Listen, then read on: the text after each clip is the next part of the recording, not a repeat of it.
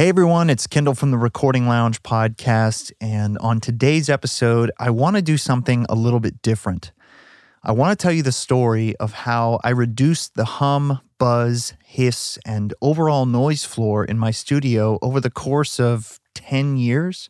It's a complicated tale with a lot of twists and turns, a lot of discoveries, but I hope from me telling you my story, you'll learn a lot about noise problems, how to combat them, and you'll have some fun along the way. Now, before I tell my story, I wanted to answer the question why is a low noise floor so important? What's the big deal? Noise to me is a huge distraction from music, whether it's hiss, hum, buzz, crackle, or any other types of noise, it takes my attention away from the guitar, the vocal, the piano, or whatever it is I'm listening to. And it makes me notice that I'm listening to a recording. It takes me out of the world. And that to me is a failure in terms of my production goals. I want the listener to forget they're listening to a recording, and instead, I want them to be transported into the world of a song. In a word, noise to me makes things sound amateur. Now, of course, there are some cases where adding noise or hiss or like vinyl crackle as an effect is super cool. It's almost like adding film grain effects on video or photos. But I want to be able to control that completely. I don't want it to just exist on my recordings without me doing it. And I don't want the noise on a track to make me afraid of using compression or EQ or any other dynamic processing. I want to be able to compress something 20 dB without fear of bringing up all this unwanted noise. Or I want to be able to add a bunch of high end on something without bringing up all kinds of hiss. Noise is also cumulative. What seems innocent on a track by track basis can add up a lot over the course of a mix. Take, for example, a noise floor of minus 80 dBFS. You might think that's pretty low, but if that existed on every track, over the course of a 60 track mix, that noise level would increase to about minus 62. And again, that doesn't even account for adding compression or distortion or EQ or anything else. Take a typical vocal chain, for example. Say your noise floor was minus 80, straight off the mic pre. If you decided to add 5 dB of compression while tracking and another 10 dB while mixing, and the master bus is doing 2 to 3 dB, and your mastering engineer does another 2 to 3 dB, well, effectively, your vocal chain only, just that one track, has a noise floor of minus 58. And that's worse than the noise floor of vinyl. Now, thankfully, the noise floor of most interfaces these days is incredibly low in the minus 110 region or lower. But even then, with 60 tracks, that adds up to around minus 92. In 1995, Louis Fielder wrote a paper called Dynamic Range Issues in the Modern Digital Audio Environment. And it showed that in demanding audio circumstances, a dynamic range of 120 dB or so might be required to, you know, suspend disbelief, so to speak, that we're listening to a recorded sound and not a real sound in a room. Now, Personally, I might argue this is a bit overkill. That is quite a huge dynamic range, and considering music these days is generally quite loud, we're still fighting the loudness war for some reason, and we don't really have a lot of dynamic range as it is. I will say that lowering the noise floor is actually one way we can help increase the dynamic range in the other direction. You know, like we can't really make things any louder. We're already getting up to the maximum that we can, but we can make the quieter things quieter. And that helps aid in the illusion of more dynamic range than is really there. Now, you might be thinking, why can't you just use things like iZotope RX to get rid of any noise? Well, Sure, I mean, iZotope RX is incredible and it can certainly be effective. However, it's not without its artifacts and it's fairly high CPU. And let's be honest, do you really want to have to denoise 60 tracks of every single thing you work on before being able to mix? I don't. I mean, I already do enough editing and prep. I don't want to have to do more every single time.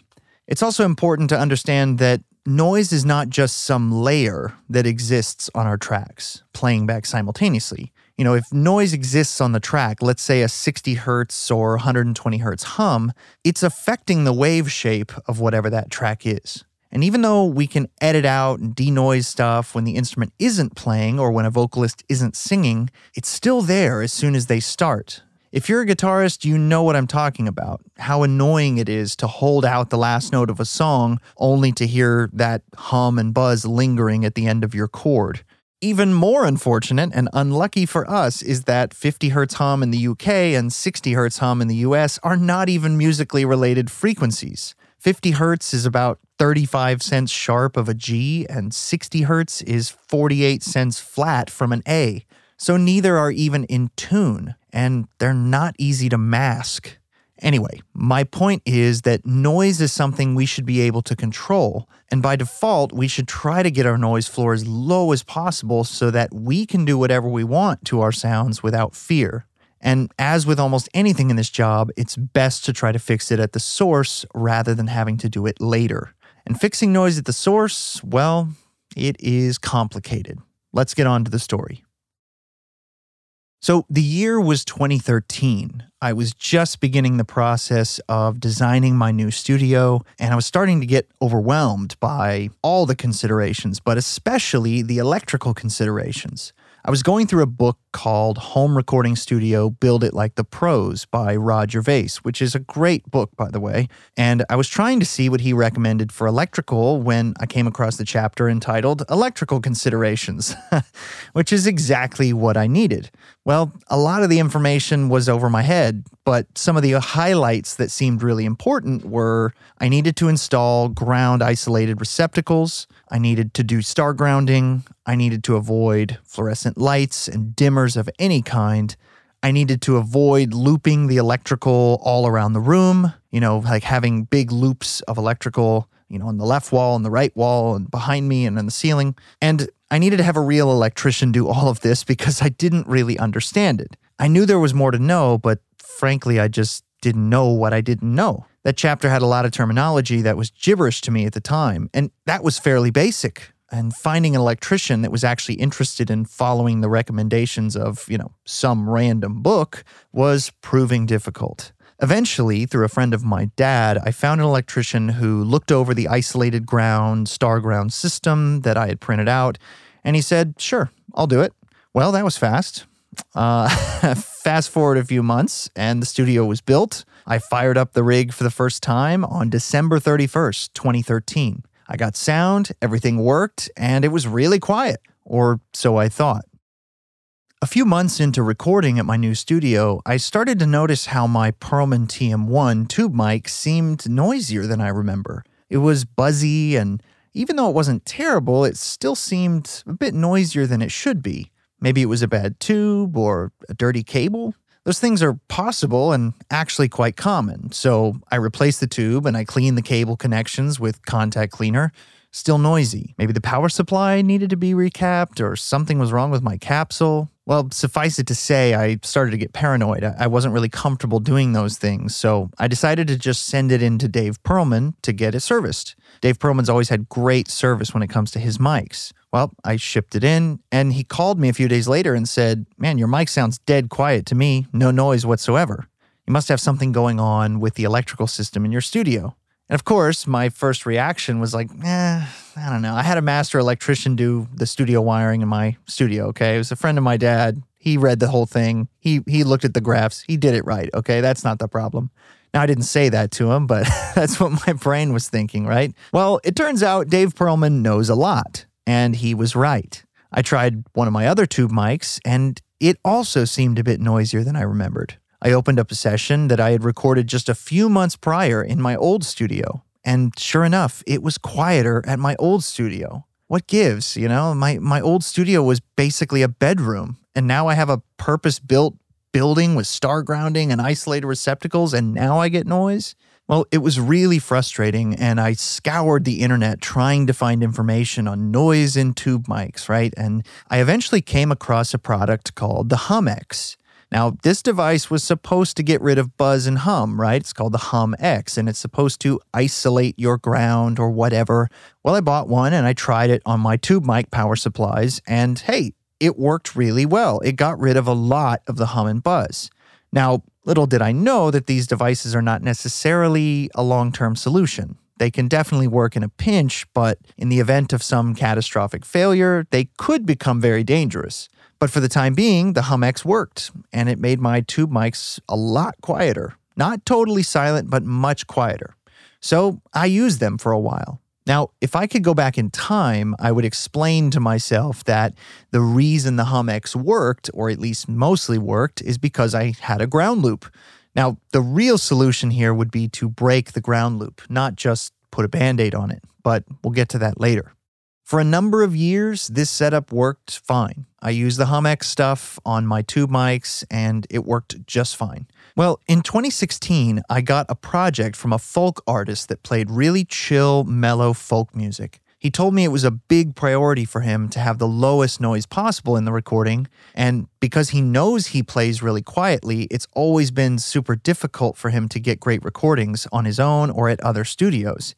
He had talked about his experience at another studio where they had to do all kinds of crazy iZotope stuff. And he heard the artifacts and he's playing acoustic instruments and he just didn't want to deal with that. He also wanted kind of a warmer sound, so hiss was generally not the issue, but he was like, I, I cannot stand hum or buzz or any of that stuff.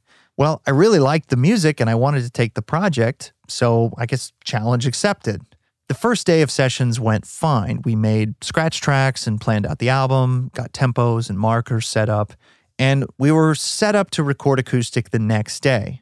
We tried out a few ribbon mics and it became apparent that that was just not going to work. You know, at the time, I didn't have any active ribbon mics. And even though I had one of those Cloudlifter boxes, I just didn't have any ribbon mics that were clear enough sounding to get a great acoustic recording. And I couldn't get the noise floor low enough, even with the Cloudlifter. Now, the following year, I bought an AEA N22, which is now my choice for that sort of job. It's an awesome active ribbon mic that works really great on acoustic instruments. But at the time, I just didn't have the right mic. So, in an effort to stay with the warmer type tones, I reached for my Promontium 1, which is a nice warm condenser that isn't too shrill on top. It even has a low pass filter switch that I have on there. We plugged it in, and the noise was still too high for this application. I was using the HumX just like I had been for years, but it still wasn't quiet enough. I considered using a solid state mic, but at the time I didn't really have what you might consider a warm, smooth solid state mic.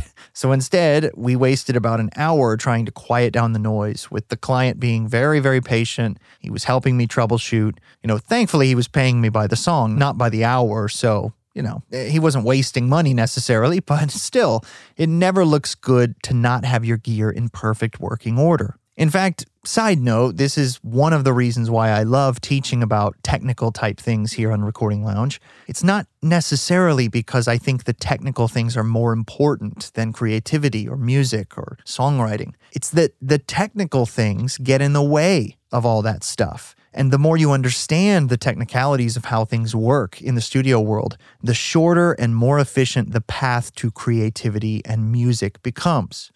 I can't really teach you how to write a song because that has to come from you. But I can teach you about ground loops so that you can get back to writing your song, right?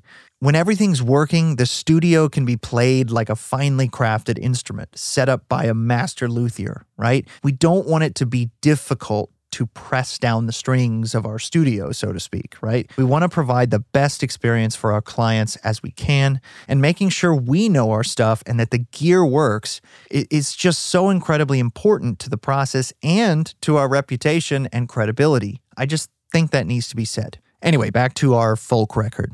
Well, to make a long story short, after messing with some different mics and some different mic positions and different potential solutions for the noise problem, we eventually just called it a night. I just couldn't seem to get the noise floor low enough for this record, and that was an explicit request from the client. So I told him, hey, I'm gonna mess with this later tonight. Let's try again in the morning. So, in the middle of the night, I went out into the studio and I tried everything I could think of. I tried different cables, different outlets, different tubes. I tested different mic preamps, different patch cables, and I just couldn't seem to get it super quiet. There were some things that helped, but I just couldn't get it really quiet, even with the HumX. From messing with different preamps, I was able to get the hiss down, but there was still just this small amount of lingering buzz. Eventually, I took the mic into my control room and decided to put it up on the desk right next to me so I could put on headphones and look at my screen, look at the meters, so I could do these tests and see in real time if anything I was doing was affecting the noise at all. Well, I hooked everything up and the noise was gone.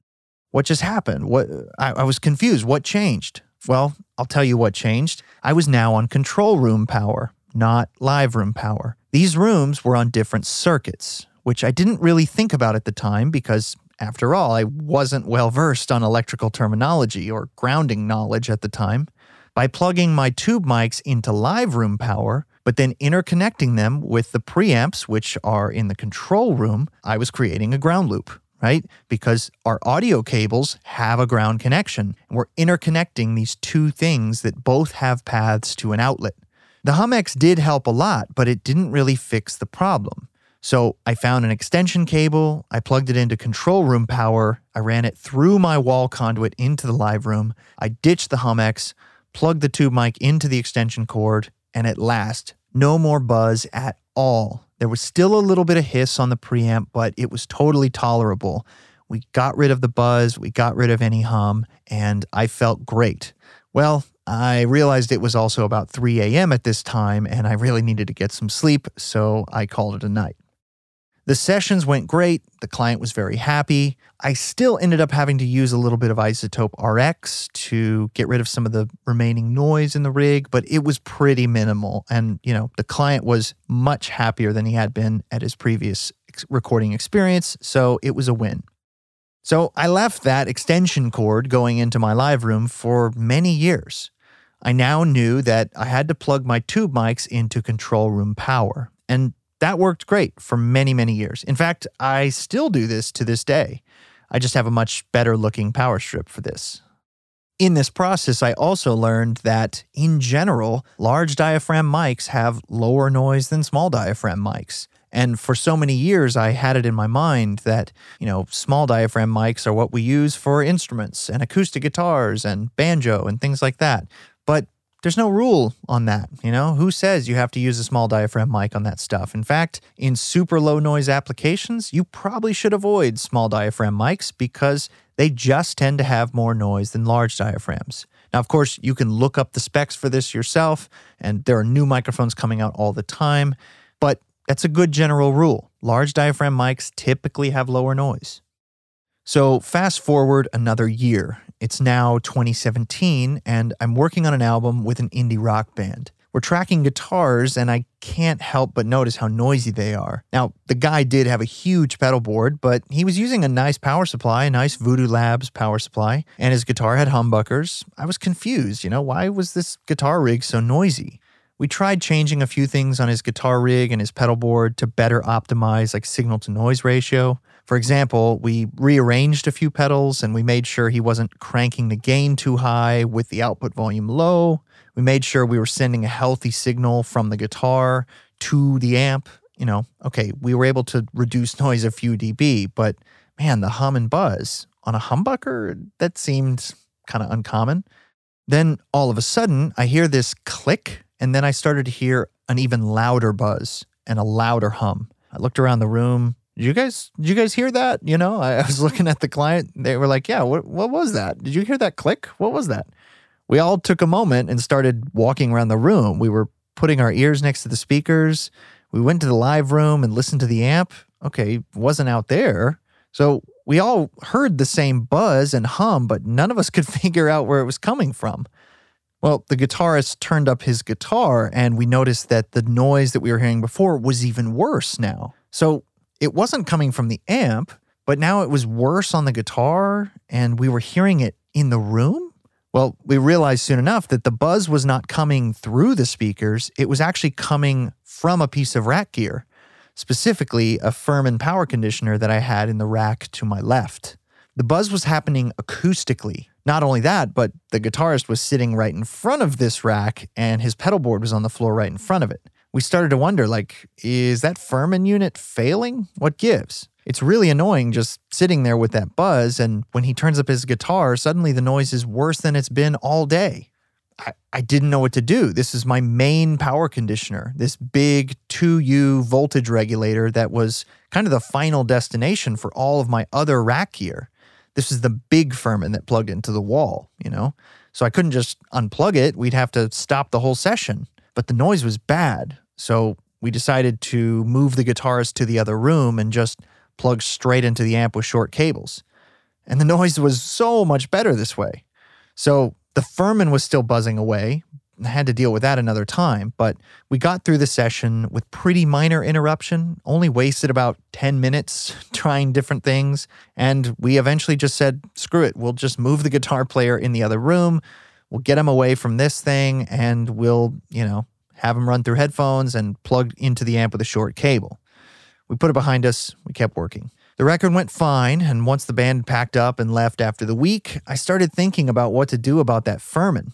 Again, at this time, I wasn't really well versed on electrical stuff, and so I decided I guess I'll just contact Furman and see what's up. Is something wrong with my unit, you know? I went so far as to eventually get on the phone with a senior tech at Furman. I described the problem, and he was helping me troubleshoot it.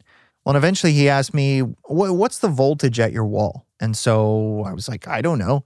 So he told me to get a multimeter and test it. Thankfully, I had a multimeter, so I plugged it into the wall and I saw 106, 106 volts.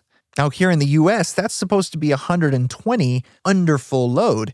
Most of the time at the wall, we're probably going to see something like 123, 125, and I was getting 106. Well, the Tech proceeded to tell me something along the lines of, well, that's probably why you're getting the noise acoustically, because the transformer inside of that unit is working really hard to boost up the voltage to 120. After all, it's a voltage regulator, and that's really more than it should have to do. It's not really intended to go 14 volts up. It's really more for like plus minus 3 or 4 volts. You've got a lot of stuff plugged into it, and the harder it works, the more likely you're going to get strong interference due to the electric and magnetic fields. And yeah, it's probably going to create acoustic buzz in the room because that transformer is literally vibrating. Well, because the acoustic buzz in the room was so annoying and the interference that the transformer created was so bad, for the time being, I decided to just ditch the Furman and go with a non voltage regulating, regular old Furman. That still left a massive problem. Why was I getting 106 volts at the wall? So I called a friend of mine who works at the power company in my area and I told him about the situation. This guy's also a musician, so he understands my plight, right? 106, he said. You should be getting 120 under full load, and in your area, probably more like 124. Uh, is it the same inside your house? Well, I hadn't checked that. So I went into my house and I measured at the wall and I was getting like 109 or 110. Still low, I mean, not 106, but after I got 110 inside my house, he said, Listen, you need to file a report and a technician's to come out and look at it. So I did.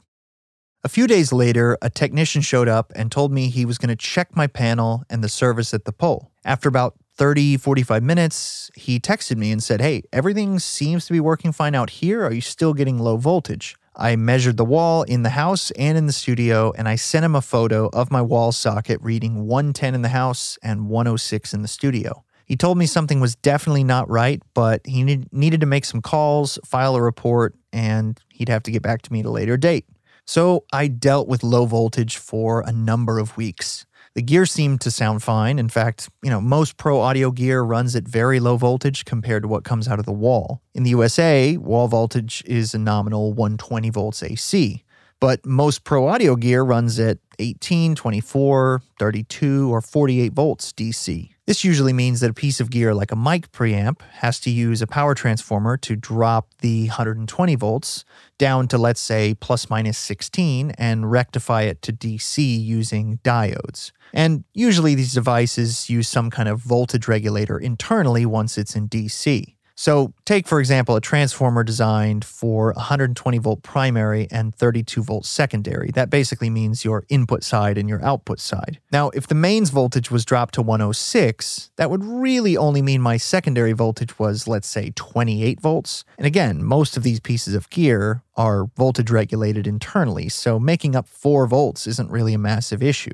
Anyway, like I said, the gears seem to be working fine with no issues. And, you know, even though in some cases low voltage can cause noise issues, I didn't really seem to be having that. You know, since getting rid of that Furman that was buzzing, I had already had a lot quieter recordings in the last few weeks, so I was happy. But still no word from the power company. I decided to consult Rod Gervais's book again, and I came across the following passage. One of your goals with studio wiring is to put all of your gear on one leg of the panel and all lighting, fans, HVAC equipment, refrigerators, etc. on the other leg. This will help you avoid things like 60 Hz motor transmission from showing up as noise in your recordings. Your panel also needs to have what is called a balanced load. If the total load for your electrical service was 170 amps, you want to be drawing 85 amps from one leg and 85 from the other. Now, this idea intrigued me, and I decided to do some more research on it. I came across this article that talked about how having an unbalanced load on your panel can cause voltage sags huh, well, maybe that was part of my problem. After all, I was getting 110 in the house, but 106 in the studio. I decided to check the outlet where I had my refrigerator, 106. I tested the power by an appliance outlet where I had a lamp plugged in, 111. Wait, why is that outlet getting 111? I opened up my electrical panel and I realized that virtually everything on the studio had been put on a single leg except for the lights. But in my studio, I use all LED lights and they draw very little current. No way was this a balanced load. Now, the electrician that I had hired to wire the studio had actually decided to retire, so I had to find a new electrician. I posted on social media to see if I had any connections with friends who knew about studio wiring.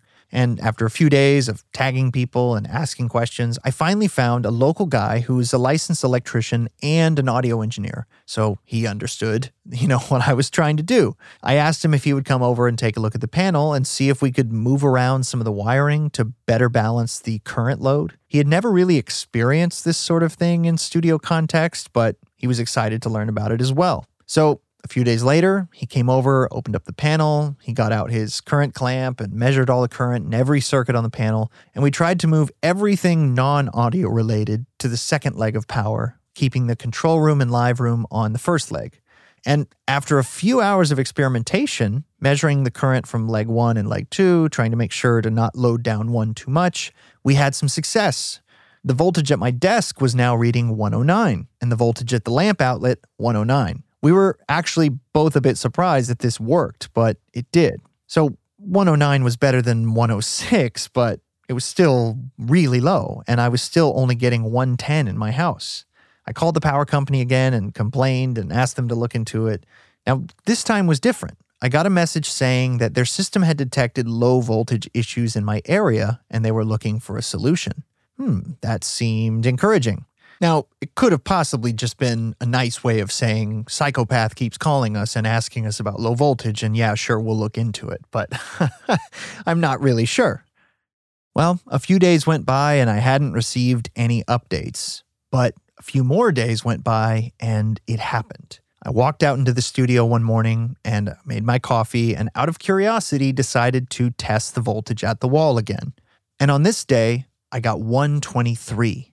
123. They fixed it. I checked it in my house and I was getting 124. I immediately called my friend who works at the power company and I asked him if he knew anything about what happened. He did some digging and he said that the power company had essentially miscalculated the load to the new neighborhood that just went in behind me. It had just been built a few months prior and there was a small error in one of the regulation devices. So actually, my entire neighborhood and the new one was getting low voltage for months. He said they must have realized the mistake after I had called about it so many times, and they finally fixed it. And fixed it they did. To this day, I still get 119 to 125 volts at the wall. Never have I seen 106 or 109 since.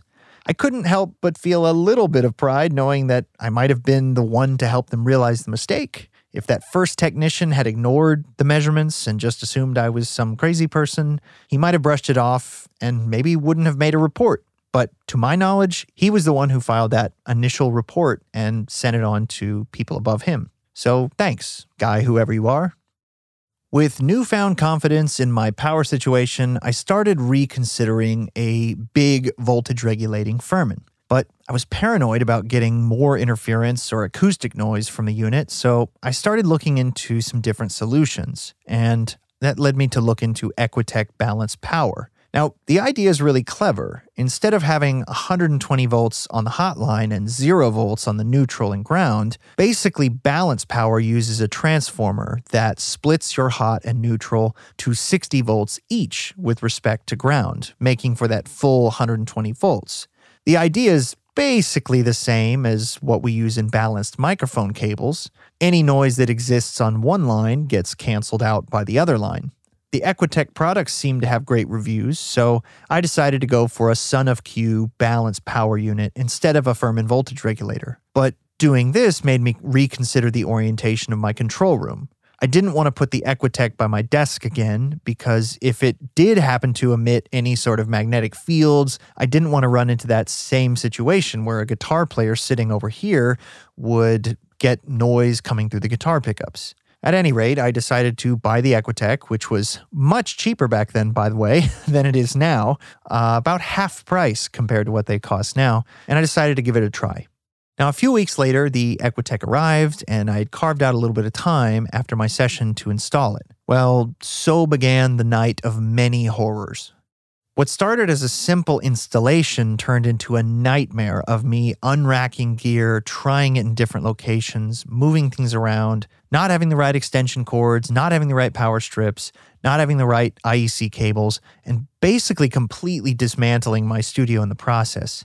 It seems so simple at the start, right? Just plug all of my stuff into the Equitech, right? Well, a new problem came to my attention. My computer and many of the things on my desk were running into a battery backup unit, which helps protect against power outages and whatnot. Unfortunately, however, Equitech explicitly says on their website make sure the Equitech is plugged into the output of the battery backup or voltage regulator, never the other way around. Well, that's a problem because my battery backup at the time was small and not powerful enough to run my entire studio off of it. So, after many experiments, I decided to just run my battery backup and computer straight to the wall, but everything else would go to the Equitech. Now, I knew this was creating a little bit of a ground loop, but I didn't have much of a choice. The second problem was when I came across some literature on something called the zero loop area, as it's called. This is the idea that ground loops and interference can be drastically reduced if you close the physical loops of cables down to a minimum. This means not looping power and audio lines in big open lassos, but instead running them in tight bundles right next to each other. But I thought you were supposed to run audio and power lines separate. Well, it turns out that's only true to a degree. It's definitely true when we're talking about unbalanced audio, but it's not really quite true when we're talking about balanced audio. In fact, the larger the loop area, the more likely you are to get ground loops that are particularly bad. To quote Neil Muncy on this topic, magnetic fields exist around all current carrying electrical conductors. Magnetic field coupling between nearby circuits can be described and quantified in terms of their mutual inductance. All that's required is that each circuit form an electrically conductive loop. The magnetic field resulting from the current flow in a loop may induce current flow in another nearby loop. Magnetic coupling can be minimized by making the loop area as small as possible and keeping high current circuitry away from low level circuitry. The larger the loop area, the more likely the interference. So, the big key points that I learned from this investigation were keep unbalanced audio away from anything AC. Okay, anything AC power, any transformer, anything that is coming from the wall. Keep high current lines away from low level lines. So, for example, keep your power amps and tube gear away from mic lines if you can, and definitely away from unbalanced audio. And number three, balanced line level audio will usually reject much of this noise and have great signal to noise ratio, provided that the cabling inside of that balanced line is twisted and provided that there are no other ground loops being formed. Now, all of this stuff had my head spinning. After much debate and trial and error, I also decided that the most effective place to put the Equitech was kind of in the center of my setup It was in between my desk and this big triple rack bay to my right. So it's kind of positioned in the corner here, uh, which is like a center point, branching out in straight lines to all the other Furmans at the top of each rack. Now, this meant that I had enough extension cords and cable links to go everywhere I needed to go while avoiding these big open loop areas and wrapping power all the way around. It also meant I had a short, straight path from the Equitech to the wall, and I could cross over my low level audio lines at a 90 degree angle from the Equitech. Now, seeing as the Equitech has the highest current of anything, since everything is going to the Equitech, I wanted to make sure and keep that away from any low level line. Doing this also meant I was able to reposition a lot of the heavy duty power amps and other Furmans that I had in my desk and move it far away from where the guitar players sit in my studio whenever they come to record guitars. This would reduce the chance of induced noise into guitar pickups.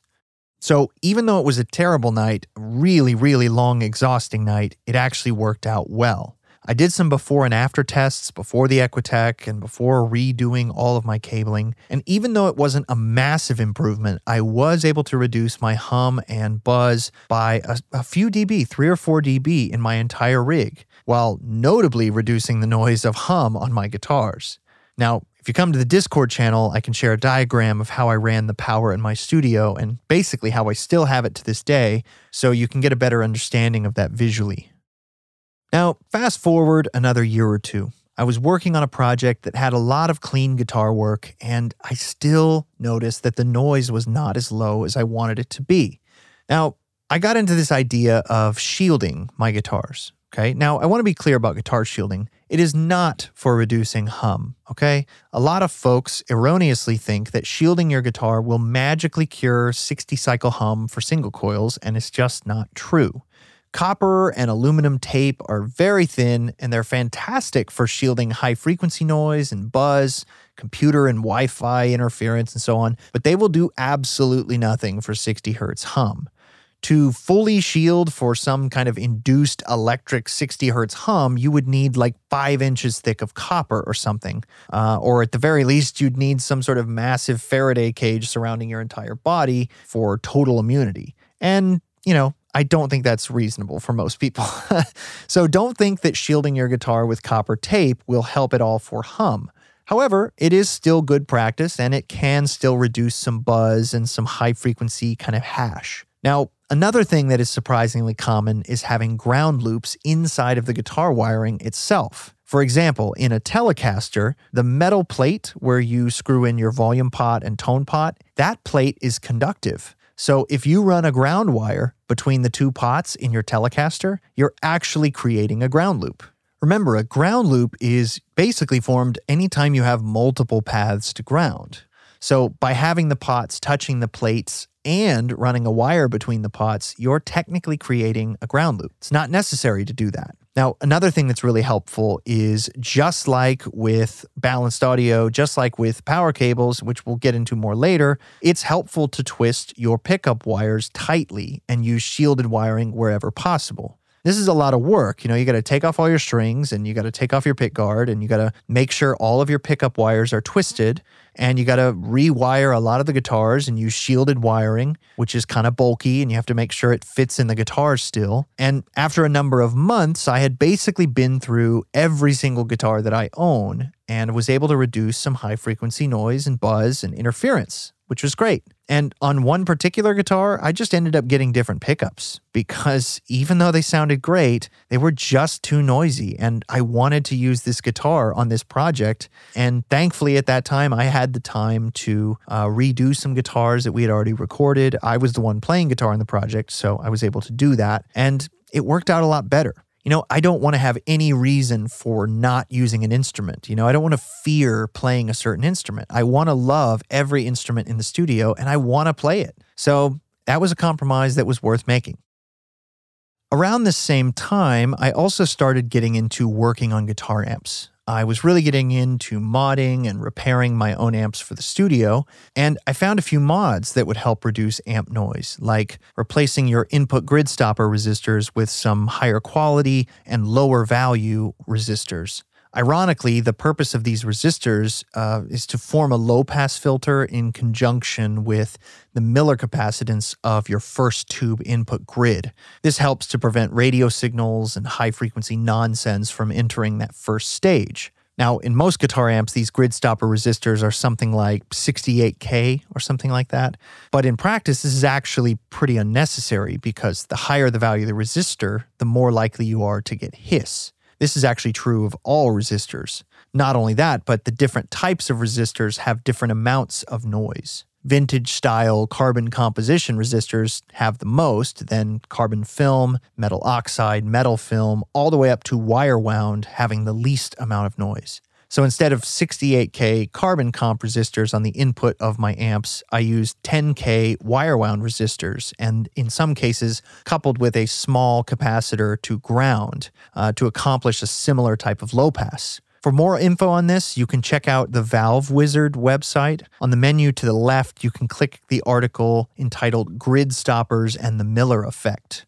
I also replaced some of the key wires inside of my amps with super high quality dual shielded coax cable, particularly the wire from the input jack to the first tube and the wire from the gain pot to the next tube. It's absolutely critical to try to reduce noise as much as possible in the first few stages of an amp because any noise you have there is just going to be amplified throughout the rest of the circuit. So, with the shielded wire and the grid stopper changes, I was able to reduce a lot more hiss and high frequency noise in my amps. And now it was time to tackle some of the hum and buzz. Why were some of my amps so much more hummy than others, you know, even if they had a similar amount of gain? Why did some amps have 60 hertz hum and the others had 120 hertz hum? Why did some amps have buzz and minimal hum, but other amps had the opposite? This led me down a very deep dive into ground schemes and grounding practices within a guitar amp. Let me explain. Assuming your amp's filter capacitors are good, usually any remaining hum and buzz come from ground related phenomena. And it's more than just ground loops. You see, for many years, I thought ground was just ground, and all grounds were equal, and as long as you grounded the things that needed to be grounded, you'll be fine and noise free.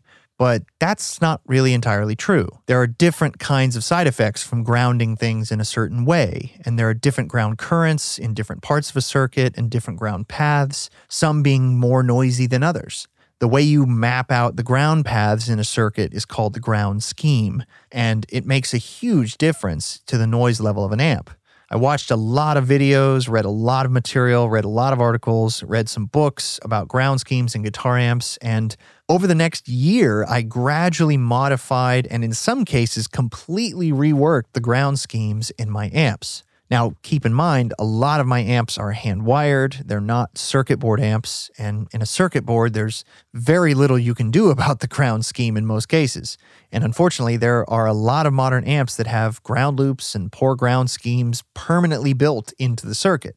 But if you have a hand wired amp with a turret board or an eyelet board like an old Fender, you can do a lot of things to help minimize noise. So I was on the path modifying my amps. Redoing the ground scheme in an amp can be very frustrating. Hunting down the ground loops and attempting to ground each portion of the circuit at the quietest possible ground point making sure you're not getting noisy ground currents into your preamp section, uh, you know, making sure that things are laid out well, which sometimes you can't change a lot of because the chassis is already made, you know, and in some cases, I was even using elevated or DC heaters to help reduce noise in my preamp tubes because of the heater wiring, which is typically AC. Suffice it to say, all of this stuff is very tedious, but by mid 2022, I had gone through pretty much every amp I own, and some of them had incredible results, as much as 15 or 20 dB reduction in hum and buzz. Huge amounts, right? Others, not so much, you know, a couple dB here or there. I also scheduled a day with my assistant to test over 100 preamp tubes. Yes, 100 preamp tubes. It took us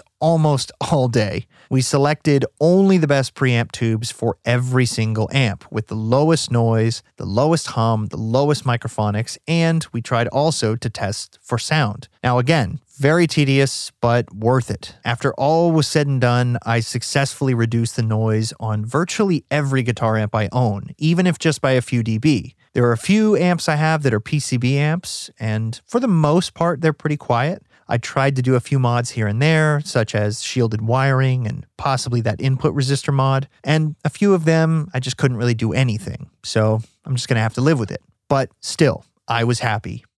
So let's fast forward to 2023. I was working on a session with a band who brought a lot of guitar gear amps, pedals, guitars, tons of stuff, right? The guitar is set up in the live room with a row of amps new, old, vintage, some really cool stuff. And there was one song where we had to record a really loud, distorted guitar part, and it was just too hard to isolate it and get headphones loud enough. And we were getting lots of feedback. So he said, Hey, can I just come into the control room and record it? And as I had done for literally 10 years at this point, I plugged the guitar into my Creation Audio MW1 studio tool, which was then plugged back into an SGI and went to the other room. And immediately I noticed for maybe the first time ever how much noisier it was than just plugging straight into the amp.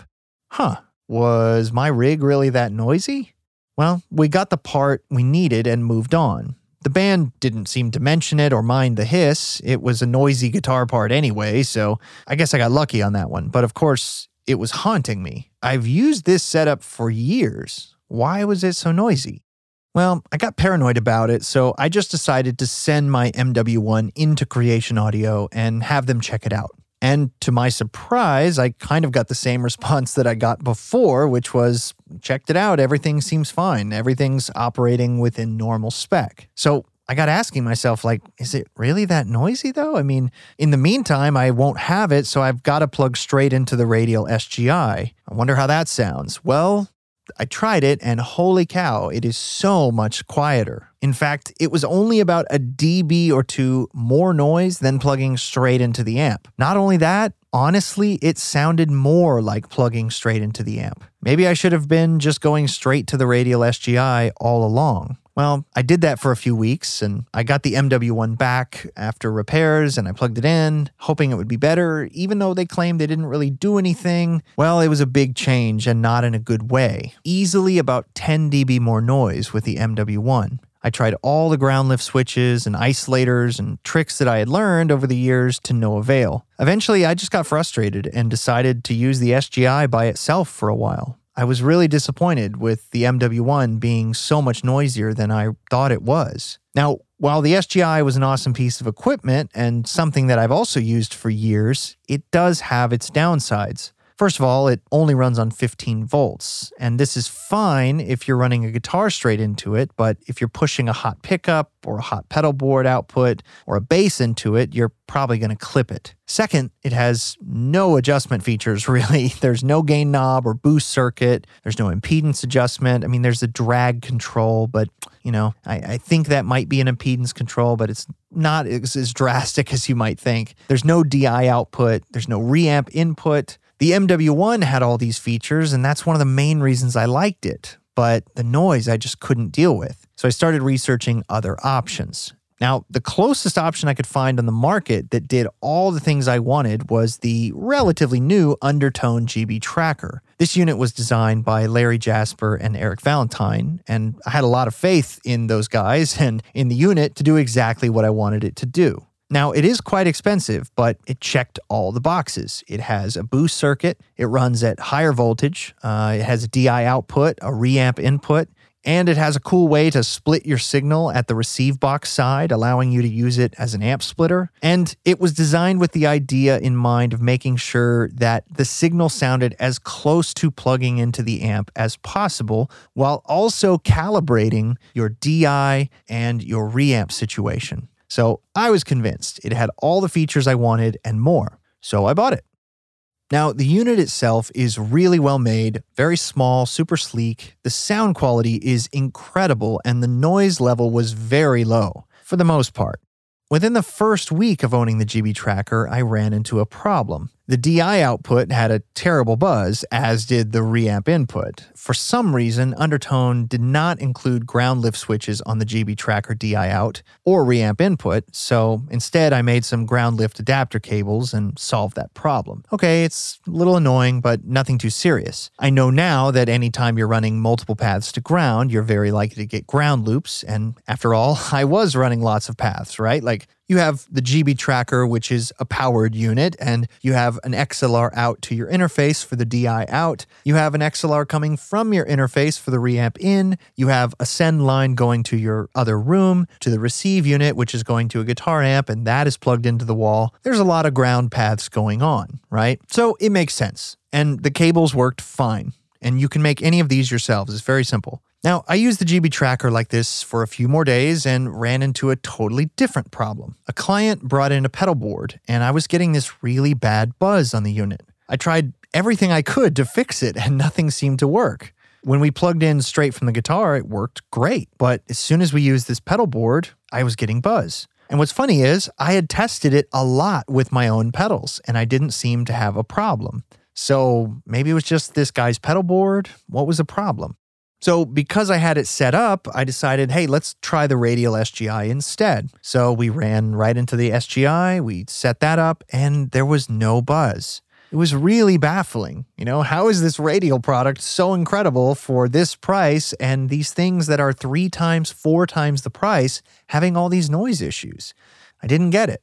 But I really wanted the GB tracker to work because every other box on the checklist, it ticks and it does so better. So we got through the session using the SGI, but of course, it was driving me crazy. And again, I found myself out in the studio in the middle of the night trying to diagnose noise issues. What I found was that when powering pedals with something like a Strymon or a Voodoo Labs isolated and regulated power supply, there was no noise. And for the most part, that's how I always power my pedals. And my entire pedal board uses Strymon power supplies. So I suppose that's why I hadn't noticed it before in my testing. But if you're using something like a basic one spot type adapter, or really any other adapter that's not regulated or isolated, and particularly a lot of switching adapters, you get this buzz. I was really baffled. I mean, sure, in most situations, because I have Strymon power supplies and Voodoo Labs stuff and other linear power supplies that don't have this problem, I mean, it's not going to be an issue most of the time. But when it comes to clients coming in, I don't always have control over how they set up their pedal board. And that really had me worried because I don't want to have to spend 20 minutes going through someone's pedal board, plugging in my pedal power and plugging in pedal cables and adapter cables and all this stuff. I want to be able to just hook up to whatever they got and try it, right? So over the next few days, I tried all kinds of things to fix this problem. I had isolation transformer boxes, and I even bought and modified a Tripp Lite power isolation transformer. I tried grounding things in different places. I tried running guitar amps off of control room power. I tried running pedals off of live room power, and nothing seemed to work. I even went so far as to totally redo the grounding in my control room again, reroute a bunch of my gear to different locations, reroute my Equitech, reroute the battery backup, and nothing seemed to work. In fact, most of the time the problem got worse. But surely the unit was fine, right? Like the problem was somehow in my studio. No way would Eric Valentine and Larry Jasper, both geniuses in my opinion, release a product like this that had issues. So I kept searching. Now, remember earlier when I said I had to run my computer and interface off of a battery backup and that went to a separate outlet on the wall? Well, up until this time, I was still doing that. I knew that was potentially causing ground loop issues because, after all, I was running multiple paths to ground. So I decided to take the plunge and buy a 2000 VA battery backup that I could plug the entire control room into. This means that everything would go back to the Equitech, which would then go back to the battery backup, which would then go to the wall. VA stands for volt amperes, and it's loosely a measure of wattage. Wattage is equal to amps times volts. So the most your standard 15 amp wall circuit is going to have is 1800 watts, which is 15 amps times 120 volts.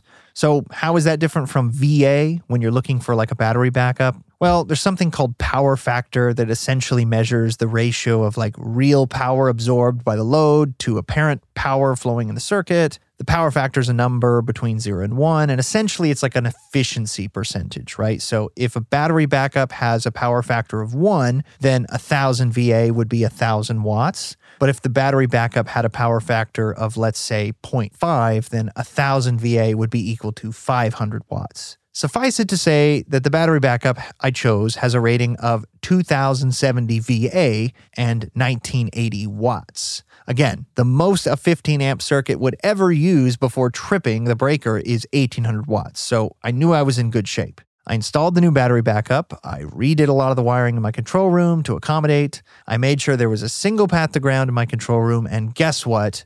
The GB tracker noise was still there.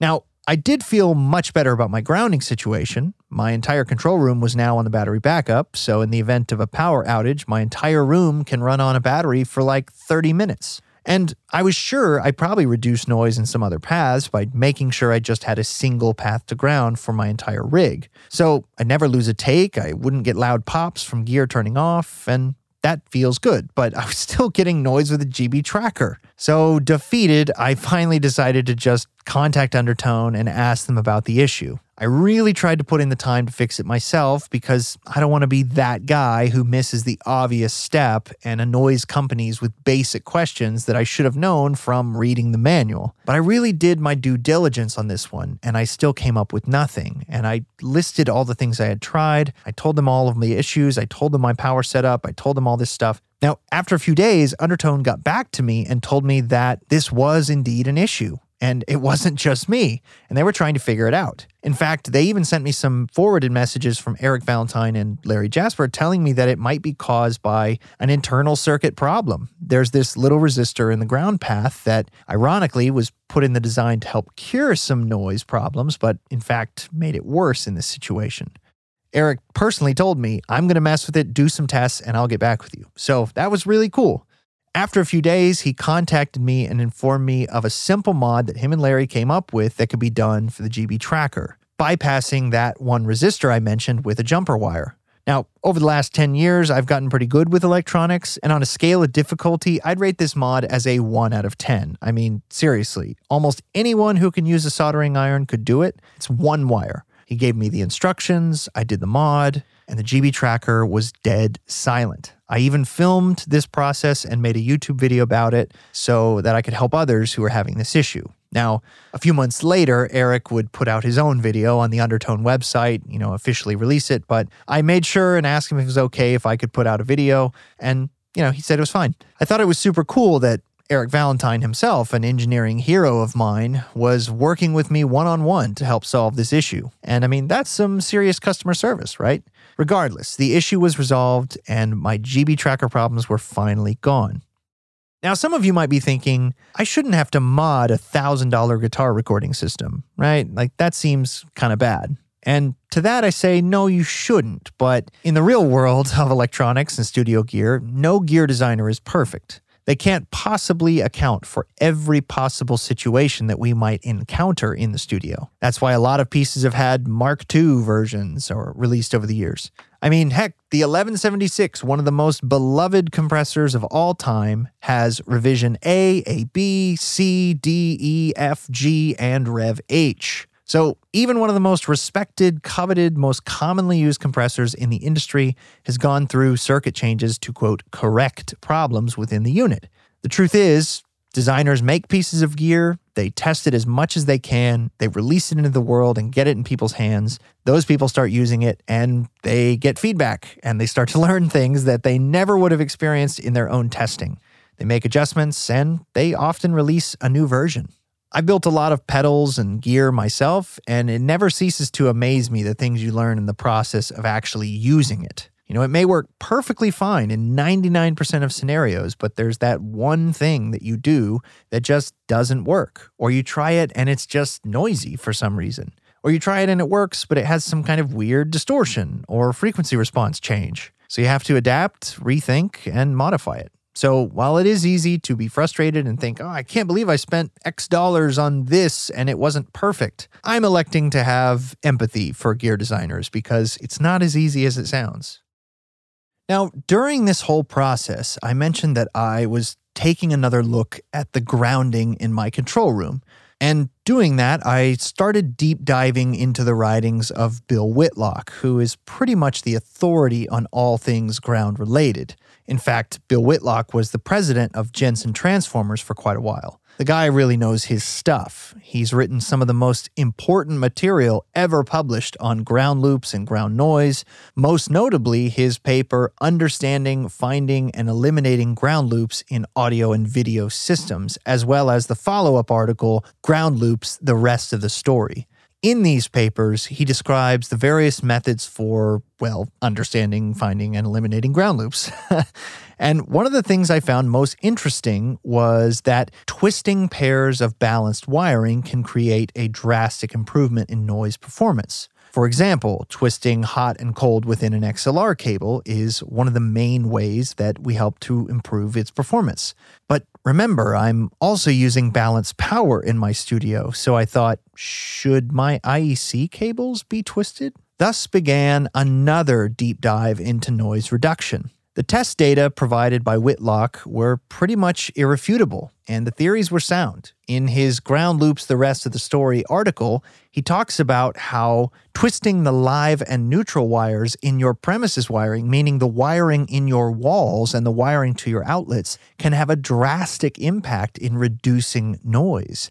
So I thought, well, maybe because even though the wiring in my wall is already done, but I'm using balanced power and maybe making my own IEC cables would actually make an improvement. Now, in the world of hi fi audio, there's a lot of snake oil selling $200 IEC cables, most of which aren't even twisted, most of which have no benefits, no test data. They do look nice, but these companies claim cleaner, clearer audio, and of course, the classic wider soundstage, whatever that means. But none of them actually provided any data like Bill Whitlock had in his writings. So I started building my own IEC cables. I bought a bunch of 14 and 12 gauge wire and twisted the hot and neutral using a drill on one end and a cable vise or my assistant holding pliers on the other end. The ground conductor is laid straight next to the twisted pair, and the entire assembly is housed in this plastic expandable braided sleeve, which I know as TechFlex, but it goes by a lot of different names.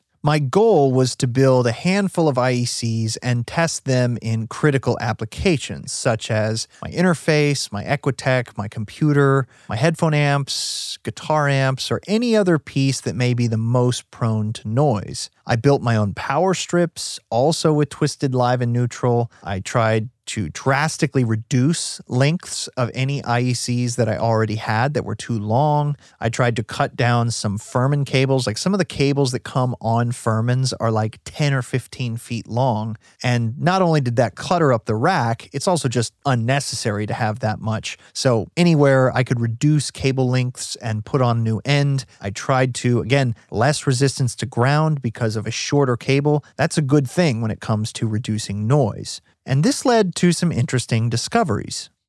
Now, I'll admit, for the most part, the custom IECs didn't seem to make a big difference other than cleaning up the cable mess in the back of the rack. However, in some situations, I got a notable improvement in noise performance, particularly 60 Hz and 180 Hz hum it appeared that some pieces of gear benefit from it more than others, and frankly, I still don't know all the reasons why, other than assuming these pieces of gear must have just had noisier ground currents that interfere with other pieces of gear, particularly if they're all plugged into the same Furman power conditioner at the top of a rack. One such instance of this was my 500 series BAE racks. I had these racks plugged into the same Furman as my other mic preamps, and of course, it worked fine, but something I noticed when doing this test was that when I was metering the noise on the output of all of my preamps, the noise floor of everything got worse as soon as I turned on my BAE power supplies. So I made a small power strip specifically for the BAEs, and instead of going to that Furman,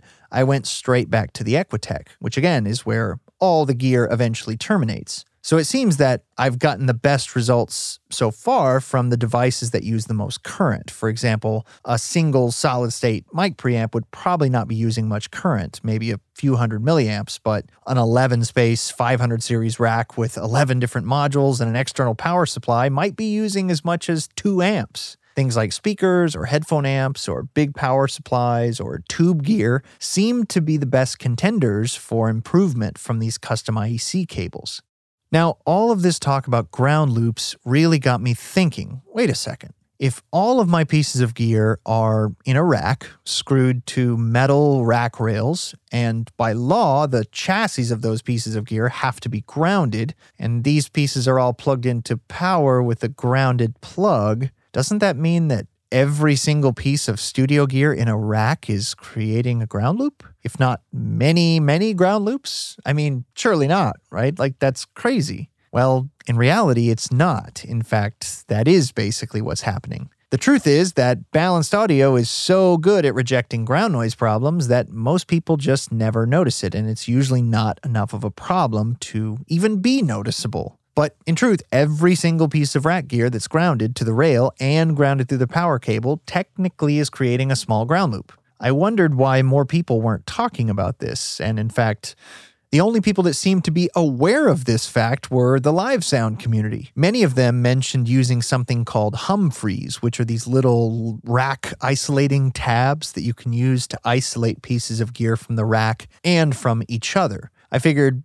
hey, what the heck, they're only a few bucks per rack unit. I'll give them a shot. Maybe they'll make a difference. So I ordered some from our friends at Sweetwater and tried them out on a few of the big pieces first, right? Like the interface, the Equitech, some of the Furmans. And then I decided to try an entire rack of gear because, after all, if the whole idea is to prevent ground loops between individual pieces of gear not touching the rail or touching each other, then really the only way to test this properly is to isolate everything in a rack. Well, after doing all this and being very careful and taking measurements along the way to make sure I was not touching the rack rails like electrically, uh, no significant difference whatsoever. I couldn't really measure any difference at all. Now, I'm not saying these rack isolator tabs don't work. In fact, I know they do on paper because I tested continuity between the rack pieces and uh, the rails, and they're definitely isolated from each other and from the rails. And by definition, these rack pieces are creating ground loops between each other. But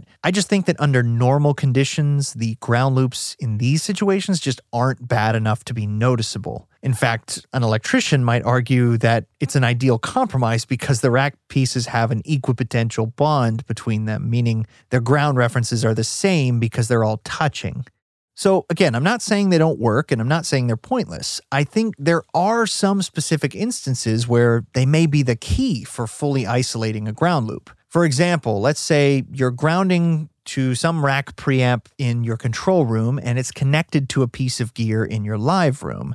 And that one specific piece of gear is used only with this piece of control room gear, and you don't want it to be grounding to anything in the live room. Well, even if that other piece has a ground lift adapter or an isolated output or whatever, it's still touching the rack in the other room. And that rack eventually touches another piece of gear which has a grounded plug which goes to the wall in the live room. So you might need to actually use these isolating tabs to fully isolate that piece of gear from live room power. Another thing to keep in mind is that the ground connections still usually exist even when the gear is turned off. So even if you have a piece of gear in a rack that's plugged in but not on, you still could be creating a ground loop. However, I do think for most of us, the normal ground loops that are occurring within rack are just simply not bad enough to be improved noticeably by this. This is probably why you hardly hear anyone talk about these rack isolator tabs. They're useful, but really only in certain situations. Now, they don't hurt anything necessarily. In fact, one nice bonus of these tabs is that they protect the faceplate of your gear. So when you're screwing in the rack screws, they don't mar up the face of your gear. So I don't regret doing it, and I'll probably just leave them installed because why not? Maybe there would be a situation where they are actually helping. Perhaps if I've got two or three of these pieces feeding into each other, or perhaps when the signal's going back and forth between a bunch of racks. For all I know, maybe these will solve some problems, problems I just haven't encountered yet, or problems I haven't thought to test. So at this point, I started to turn my attention to individual pieces of gear. I still felt like some of my preamps were noisier than they needed to be. I opened up a session and recorded the outputs of all 24 of my preamps to see which were being the noisiest. For comparison, my quietest pre's were my Millennia HV3C, my Buzz MA2.2, and my Undertone MPEQ1. All of these preamps were approaching the noise floor of my interface, which is around minus 110. And I think these preamps were all in the like minus 95 or lower range, which is impressively low.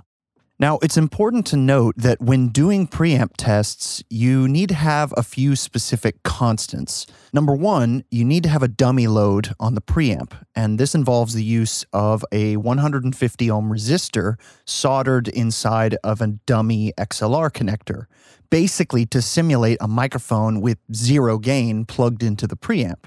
The reason for that is that most preamps are much quieter this way. Some preamps don't seem to be any quieter or noisier whether or not the load is attached, but most are quieter. On average, I would say that most preamps got about 3 to 6 dB quieter with the load attached.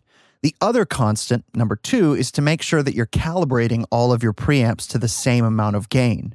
For most of my tests, I chose 40 dB of gain as my calibration point because it seemed like a decent, nice, real world round number.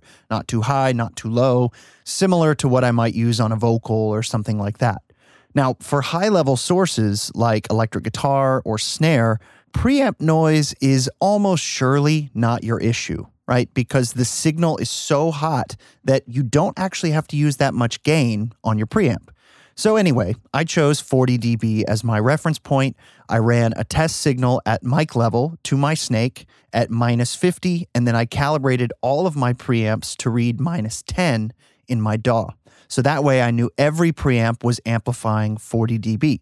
You can't just go by the knob position. For example, if I went by the knob position of everything set to noon, my API preamps would read way louder and noisier than my A Designs Pacifica by about 10 or 12 dB more. But once you calibrate to an actual level, calibrate to 40 dB of gain, for example, my API preamp was set to about 10 o'clock and my Pacifica was set to about 130. So the noise readings are now more fair and they're within about a dB or two of each other. So, yeah, you need to remove the variables from your testing, try to turn them into constants. That's just good science. By doing this, you get a much more fair representation of how these preamps perform in real world situations and under identical conditions. Now, one of the first things I noticed when testing with the dummy load was when I tested the front panel jack of my Undertone MPEQ1, it was less noisy than if I put the dummy load out in the live room on the Snake. The same was true for my Manley and my Heritage HA81s. They were all just a few dB quieter when running through the dummy adapters right on the preamps as opposed to the Snake. Well, those four preamps are all in my desk and they're all in one rack. And I have to run an extension snake from the main snake over to my desk. And remember, this is all at mic level. So I experimented with swapping this little four channel snake for four full size Canare Star Quad cables. And sure enough, the noise dropped by about 3 dB on every single preamp. Now, the noise level was nearly identical whether I used the dummy load on the Snake or on the front panel jack of these preamps. So I knew that my snake wasn't really adding a lot of noise, and I knew that in this specific instance, using four individual cables to go over to the main snake was better than using a little tiny extension snake. And this is something that uh, the research of Neil Muncy backs up in a lot of situations. Little tiny snake cables with a little tiny drain wire just aren't that great at noise rejection as compared to a full size cable. So, the moral of the story here is be very careful about the quality of your cabling, particularly at mic level. If there's one place to spend a little bit more money and get better, nicer cables with high quality twisted lines and a braided shield, do it for your mic cables. Your signal is easily 30 or 40 dB quieter than at line level, so signal to noise is not on your side here. At line level, it's still important, it's just not nearly as big of an issue, so just keep that in mind.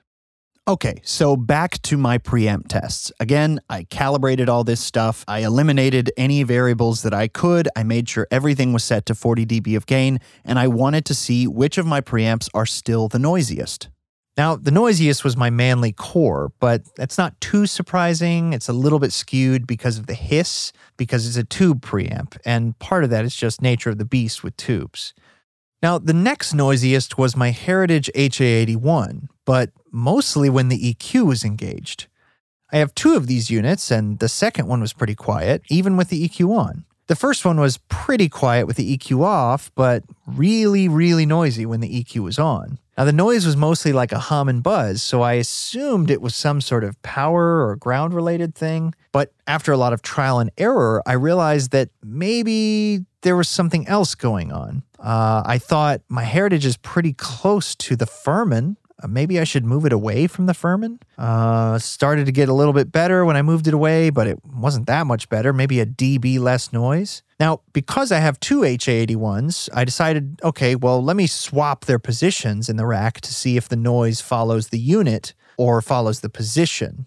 So that way I could kind of tell, like, is it because it's close to the Furman? I mean, I haven't really heard of people complaining about the Furman causing noise just being physically close to it, right?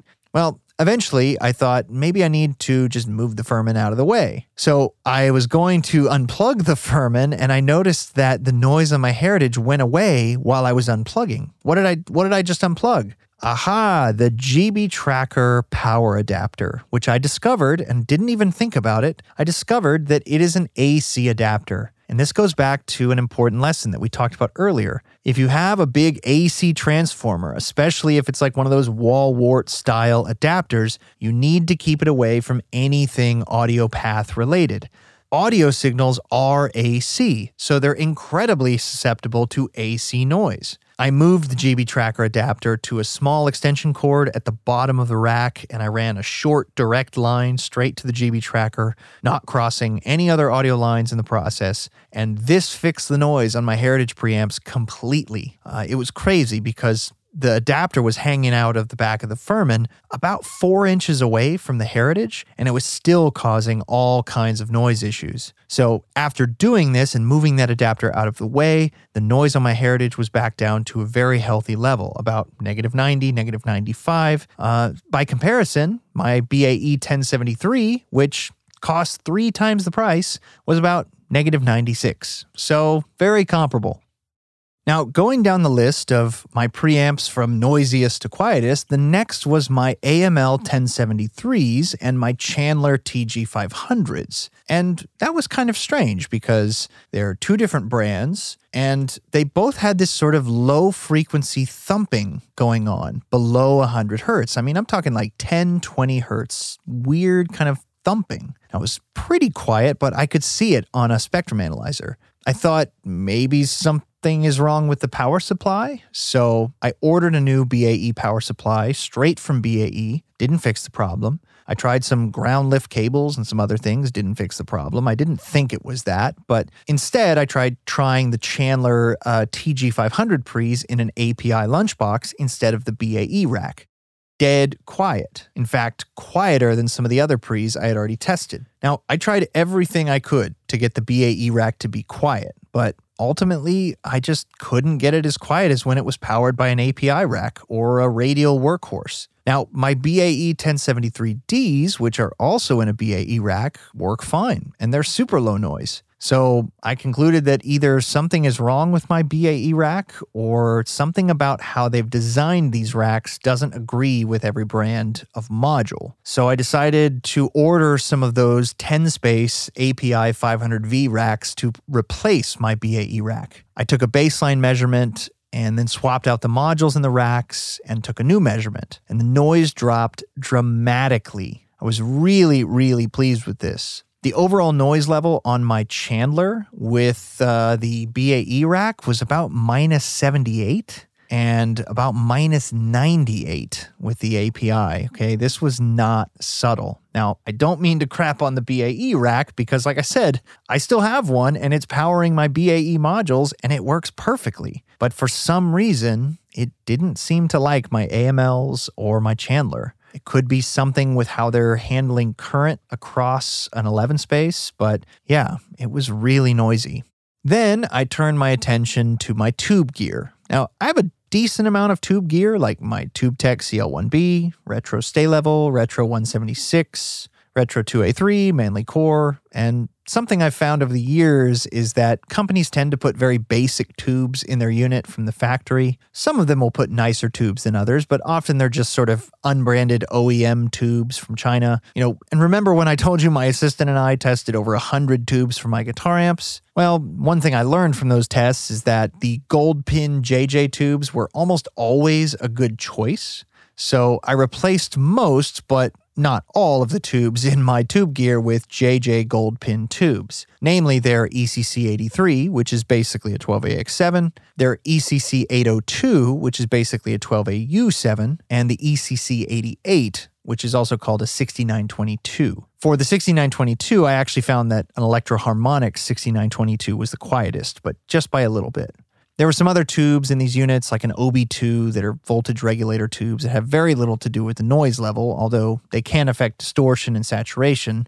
I really only replace preamp tubes in the audio path. These tend to be the biggest ones in terms of noise. And doing this, my noise floor also improved dramatically. For example, my Manley, the noise level before was minus 88 and after minus 93. On my Retro 2A3, the noise level before was minus 82 and after was minus 100. The Tube Tech before minus 90 and after minus 100. Now, if I were to use this as a chain, just to put some of this in perspective, a vocal chain of tube pre to tube EQ to tube compressor, if you use the equations that we've talked about, 10 times log of 10 to the SPL 1 over 10 plus 10 to the SPL 2 over 10, you do that, a vocal chain of this going from the Manley to the 2A3 to the Tube Tech would have been minus 80.5 before, and now would be minus 91.5. And that's not including the self noise of the microphone or acoustic noise in the room, but still, that's an 11 dB improvement just from swapping a couple tubes.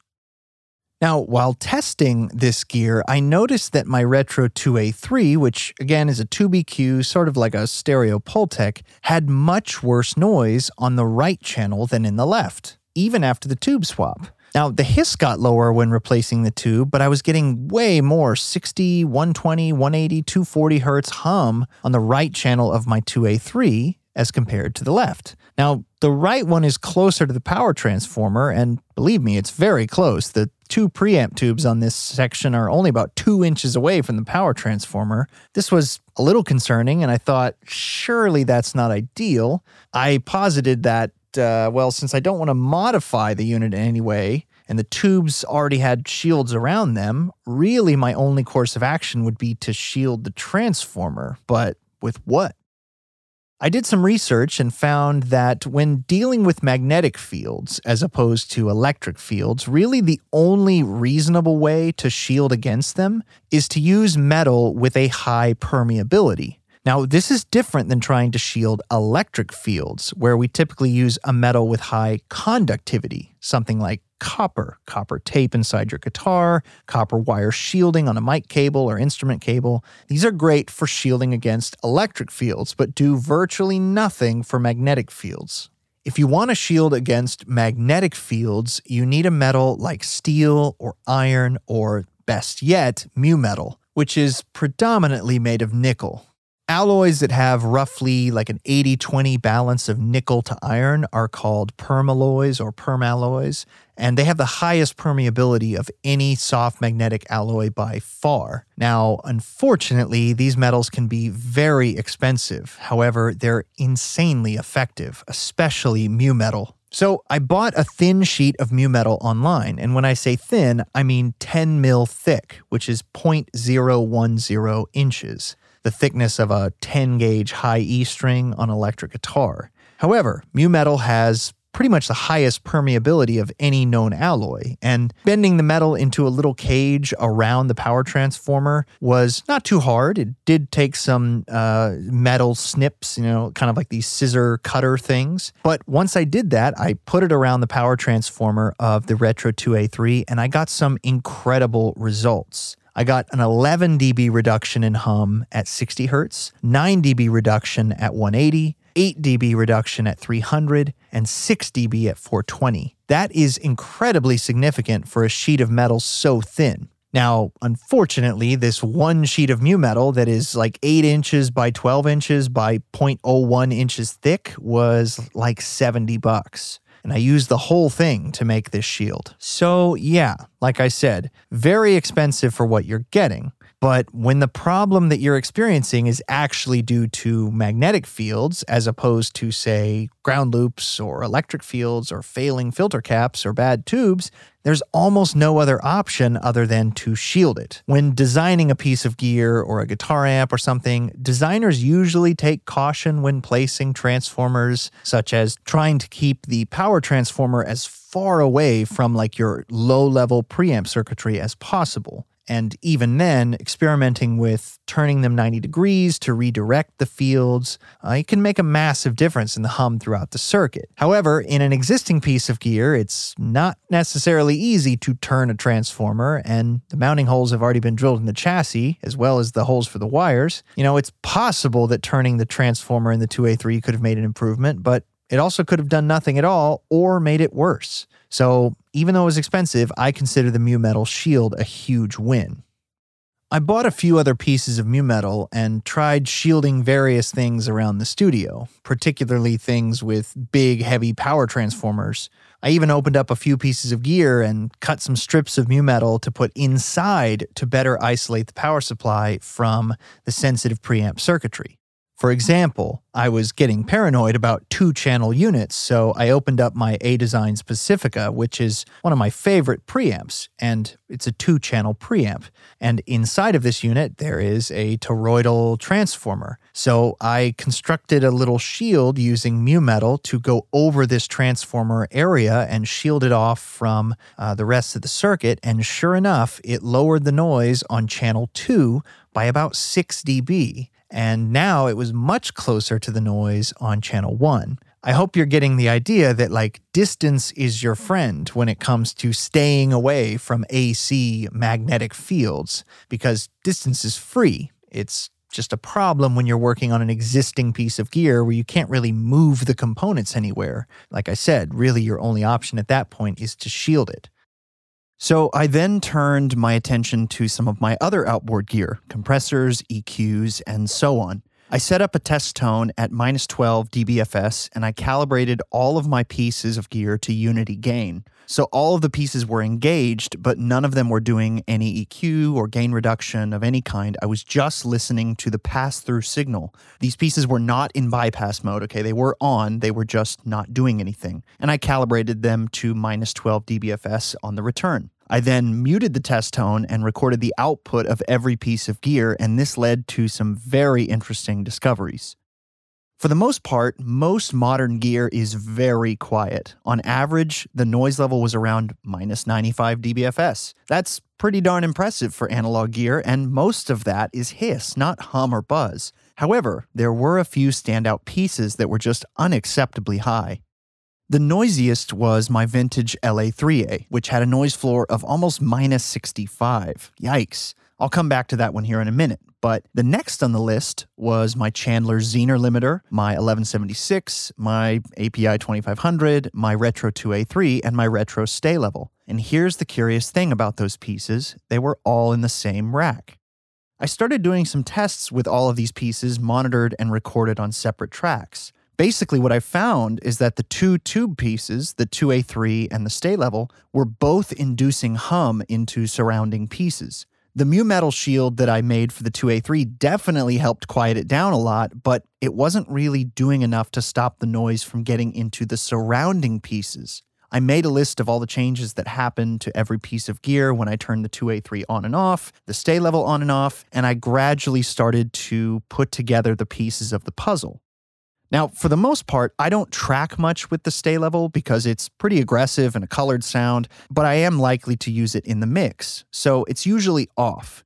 But while tracking, I do use the 2A3 and the Zener a lot. So I decided to totally flip around the pieces of gear in that rack. I moved the 2500 down one slot away from the 1176. I put a vent panel in between. I put the Chandler Zener below the 2500 with a sheet of mu metal in between. The Chandler has an external power supply, so I knew that it wasn't necessarily inducing noise into the API, but the API might be inducing noise into the Chandler, hence the mu metal. I then put the 2A3 at the bottom of the rack away from everything. And the Sta-Level, which, like I said, usually stays off while tracking, is in between the 2A3 and the Zener. Doing this put a lot of physical distance between the 2A3 and the Zener, and it keeps the 2500 farther away from the 1176.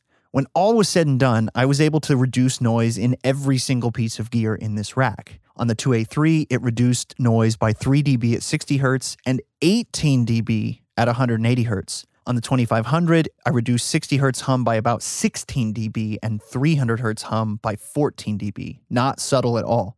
On the Zener, it reduced 60 Hz hum by about 9 dB, and on the 1176, I reduced 60 Hz and 180 Hz hum by 6 dB each. The only downside with this new rack placement is that because the Sta-Level is now in between two other noisy pieces of gear, turning it on results in a ton of noise induced into both. Really, the ideal solution would be to move the Sta-Level away from the rack entirely and put it in its own rack, but I don't have the space for that.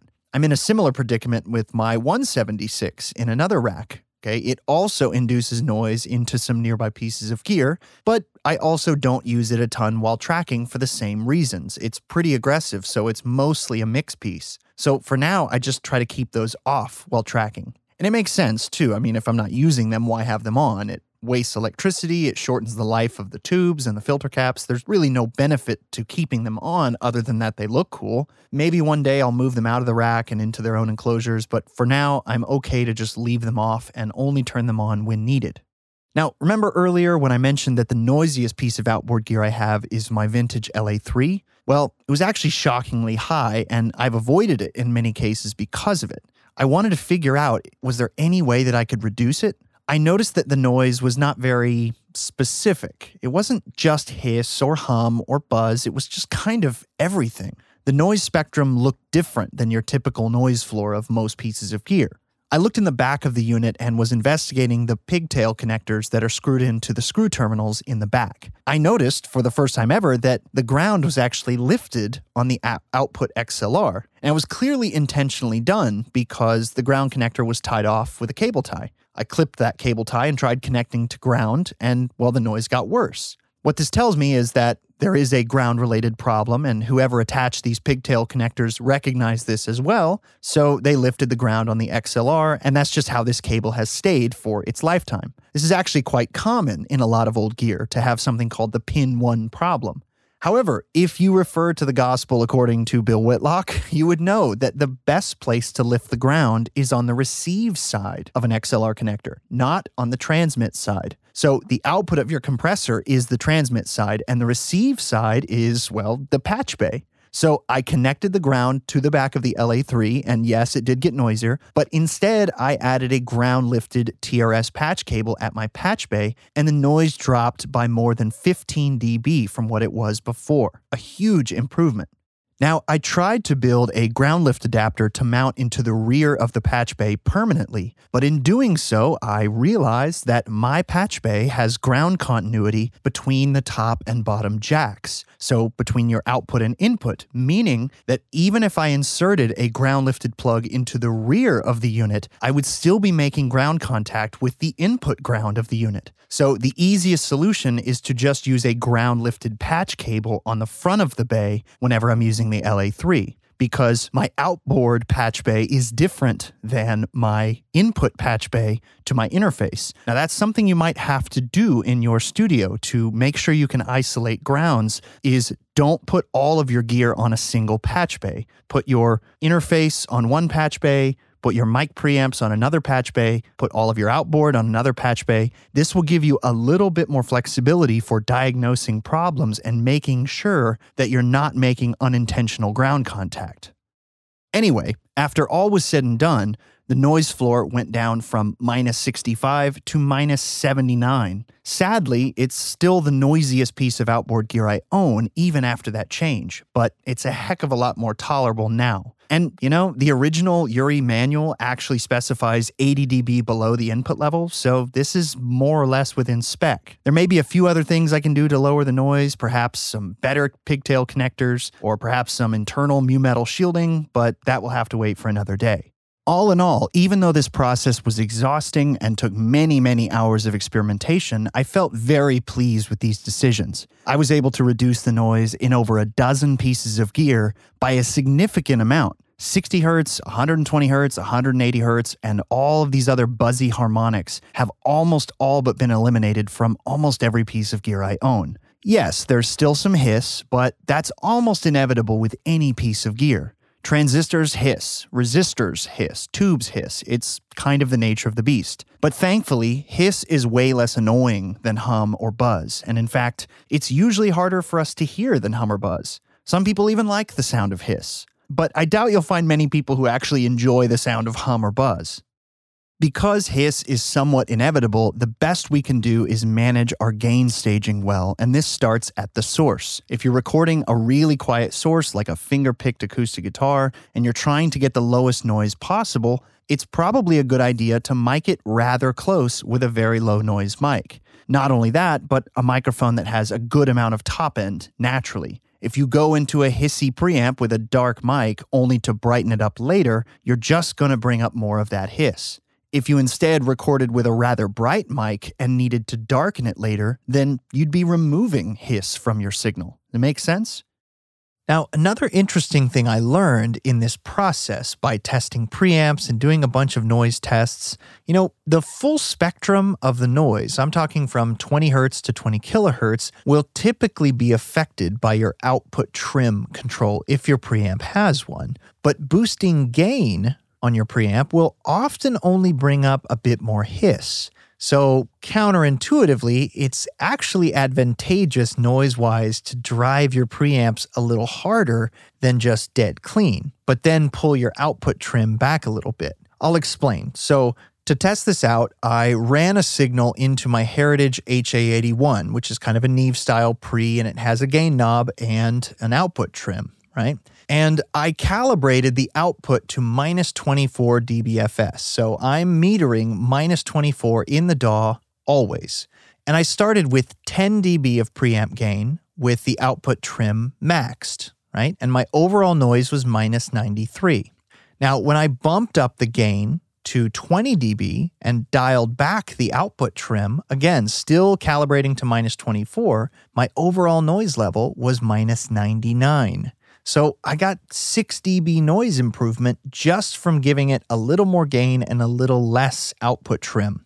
I kept going 30 dB, 40 dB, all the way up to 50 dB of gain, where my output trim was now all the way back at 8 o'clock, still calibrated to minus 24 in the DAW, but my noise level had dropped to minus 105. So as you can see, driving the input gain harder and reducing the output trim, at least in some preamps, can actually reduce your overall noise level. Not only that, but driving the input gain harder will typically get you more harmonic coloration and clip off some transients, which will give your sound more apparent loudness and a higher RMS.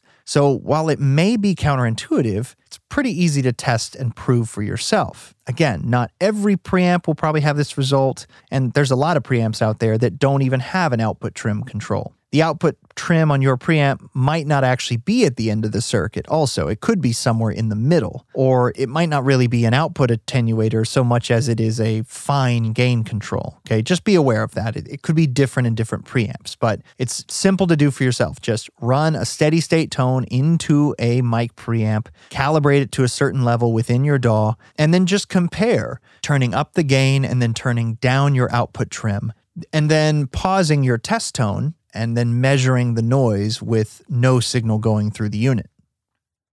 Now, at this point, I was finally feeling very confident that most of my electrical noise or ground noise or induced magnetic fields had gotten very low. I had found so many little wins from so many of these things over the years, the next step was to turn my attention to acoustic noise.